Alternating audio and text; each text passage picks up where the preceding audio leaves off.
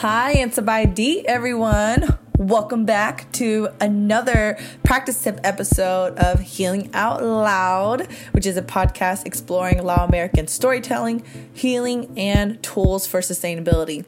For this week's practice tip, Sydney from episode 8 shares what she does to calm her anxiety. And as you crawled in her episode, Sydney shares what it's like to grow up Lao in Wichita, Kansas, and how the move from Wichita to LA was, and how she's able to sustain herself as an actor in Hollywood. You can download the corresponding conversation titled Episode 8 Sydney Vieng Long on Navigating Hollywood as a Lao American Actor, Remembering Resilience and Maternal Lineage. And so, without further comment, here is her practice tip.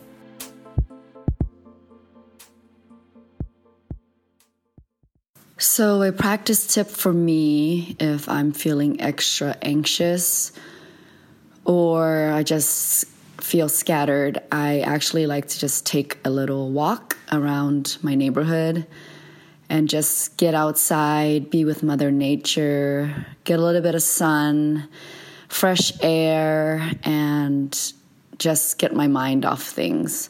So I recommend if you feel a little stressed or anxious, just take a good 15 minute, 20 minute walk around your neighborhood, go maybe take a small hike. Um, just get out there. You know, we're not meant to be sitting at our desk for hours upon hours and or staring at a TV screen. So get in touch with Mother Nature. Um, I'm excited myself to go camping in a couple weeks. So if you can, um, even on the weekends, uh, plan a quick trip outside. So I hope that helps you. Thanks. Thank you for joining us and listening to this practice tip from Sydney Vieng Luang. And I love that Sydney talked about Mother Nature because Mother Nature can be so powerful. And depending on context and wherever you are in the world, there is so much that we can learn from just being out in the wild, whether you are out in water, beside a forest, or just uh, anywhere that is disconnecting us from the technological world that we live in today.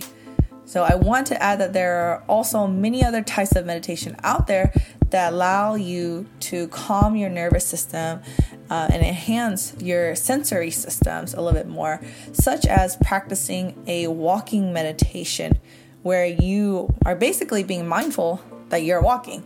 Because oftentimes we may be in a hurry or we're trying to get to one place to the next that we forget to enjoy the magic of the journey itself. So, if you have some time this week and if you have access to nature, again, whether it be by water in a forest or just by some random garden or park, you can practice a walking meditation where you are intentionally connecting your body back to your mind and to your spirit. So let us know how you're connecting to Mother Nature and what are your thoughts on doing a walking meditation. So you can engage with me on IG Facebook and Twitter at Healing Out Loud, or you can send an email to healingoutloud at gmail.com.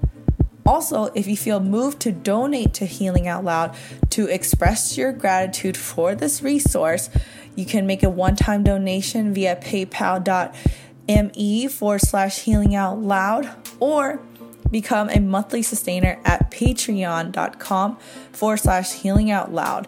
And all of the funds go to podcasting equipment, the hosting site, the time it takes to work on editing episodes, and so forth. And it would mean a great deal if you could share this podcast to your friends and family if you don't have the means to donate. And if you have two minutes to spare, two minutes it would be so dope if you could also give Healing Out Loud a nice rating and review on iTunes. Doing so will help us to continue to share these important narratives of the Lao diaspora. Huge shout outs to Los Angeles Roots members Andrew David Tong for mixing and producing the beats for this podcast, as well as Mystery Person Lao Supply for the beautiful logo design. Thank you so much for showing up for this greater healing justice movement for the Lao diaspora and for your commitment to you and your holistic well being. Rita P is out, and I'll twerk on you for next week's episode.